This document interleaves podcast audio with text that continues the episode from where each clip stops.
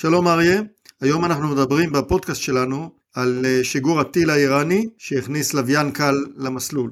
מדובר בטיל מסוג גהם 100, את השם הזה לא הכרנו בעבר, היו למשגרי הלוויינים האיראנים שמות משמות שונים, הטיל הזה מסוגל להרים מטען במשקל של כ-200 קילו למסלול בגובה 500 קילומטר. הפעם הזאת זה היה לוויין במשקל 80 קילו, כך שזה לוויין קטן מאוד. ככל הנראה זאת משימה של אה, ניסוי, כיוון שאת הלוויינים המבצעיים שלהם האיראנים החלו לשגר על אה, טילים רוסיים, זה עוד חלק משיתוף הפעולה בין איראן לרוסיה. אז האיראנים במקביל לשימוש במשגרי הלוויינים הרוסיים מפתחים את אה, משגרי הלוויינים שלהם וזאת משתי סיבות. דבר ראשון, הם רוצים עצמאות בשיגור, בדיוק כמו שישראל פיתחה לעצמה עצמאות לשיגור במשגרי הלוויינים מתוצרת התעשייה האווירית, אז גם האיראנים מנסים להגיע לכאן. הסיבה השנייה, כידוע לכל, משגרי הלוויינים האלה הם בעצם טילים בליסטיים בתחפושת, גם אצל האיראנים, והאיראנים הם מנסים את הטכנולוגיה של הטילים הבליסטיים לטווח אה, בינוני וארוך, או טילים שיכולים להגיע אפילו לטווח בין יבשתי, באמצעות פיתוח הטכנולוגיה של שיגור לוויינים. גם השיגור הזה הוא חלק ממסלול הפיתוח הזה, והדבר בהחלט צריך להדאיג, כמובן אמור להדאיג את ישראל, אבל בעיקר אמור להדאיג את אה, מדינות אירופה ושאר מדינות אסיה במעגל הרחוק מאיראן, שיכולות להיות מאוימות על ידי אה, מערכת נשק מהסוג הזה. כן, בדיוק כמו שקרה בנושא הסכם הגרעין, האיראנים הצליחו לעבוד על כולם, גם על ארה"ב, גם על אירופה, סחבו את הדיונים בווינה, בלבלו את הראש, לא התכוונו להגיע להסכם, באותו זמן ניצלו את הכל כדי להפעיל את הצנטריפוגות במהירות אדירה, להוסיף צנטריפוגות משוכללות כדי להשיג יותר אורניום לפצצה. בקיצור, העולם הולך שולל, ישראל היחידה ש...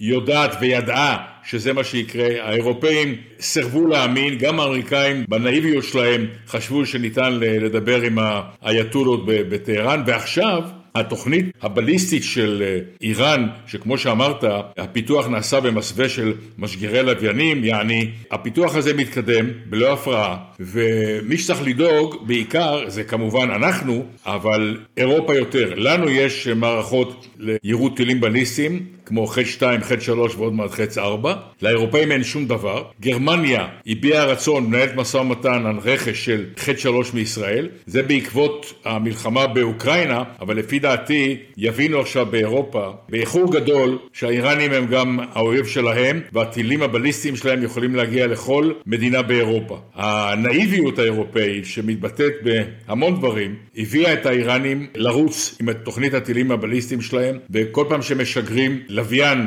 מכל סוג שהוא לחלל הם מקדמים את אה, יכולת הטילים הבליסטיים שלהם אם זה דלק נוזלי, אם זה דלק מוצק. אני אה, מקווה שבעקבות מה שקרה בשיתוף הפעולה שלהם עם רוסיה בנושא אוקראינה, העולם יבין שהם פשוט מרמים את כל העולם וממשיכים בתוכניות שלהם בלי לספור לא את אמריקה ולא את אירופה ולא את האו"ם, לא את מועצת הביטחון, פשוט ממשיכים בדבקות להמשיך ולעשות גם את תוכנית הגרעין שלהם וגם את הטילים הבליסטיים שבבוא העת עלולים להיות הנשק שיעביר את הנשק הגרעיני למטרה שהם ירצו לפגוע בה. בהחלט, אנחנו צריכים לזכור שהטכנולוגיה של הטילים האיראניים היא טכנולוגיה שכבר עכשיו היא מפותחת ברמה גבוהה מאוד. אה, לאיראנים יש אה, טילים, ממש טילים מכל הסוגים.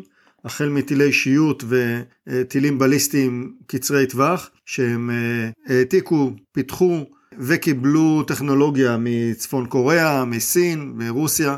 הם יודעים להעתיק יפה מאוד, אבל גם יודעים לפתח. היכולות שלהם מבחינת ההגעה לישראל הם יכולות שיש להם אותם בכמויות גדולות, במסות גדולות, ויכולים להגיע אלינו עם ראשי קרב יחסית גדולים, כך שהמשך הפיתוח שלהם בכיוון של משגרי הלוויינים והנגזרת הבליסטית של היכולת הזאת, היא, כפי שאמרתי, לא מאיימת עלינו כל כך, אלא בעיקר מאיימת על המעגל הרחב יותר, והופכת את איראן, אם אנחנו רואים אותה היום כמדינה שמסייעת לרוסים במלחמה באוקראינה, כנגד כל אירופה בעצם, אנחנו יכולים לחשוב מה יכול לקרות עם יכולת בליסטית איראנית עם גרעין או בלי גרעין שמגיעה מאיראן ללב אירופה. זה משנה את כללי המשחק והופך את איראן לאויב של המערב לא פחות משהיא אויב של ישראל. אז היכולות האלה שאנחנו רואים אותן השכם והערב, גם במשוטטים, גם במל"טים, גם בטילים וגם בטילי השיוט, אנחנו נמשיך לראות אותם. אנחנו נמשיך לעקוב אחריהם בפודקאסטים האלה ולהאיר את הנגזרות החדשות והמעניינות של הפיתוחים האיראניים ונחזיק אתכם בתמונה. תודה אריה ולהתראות.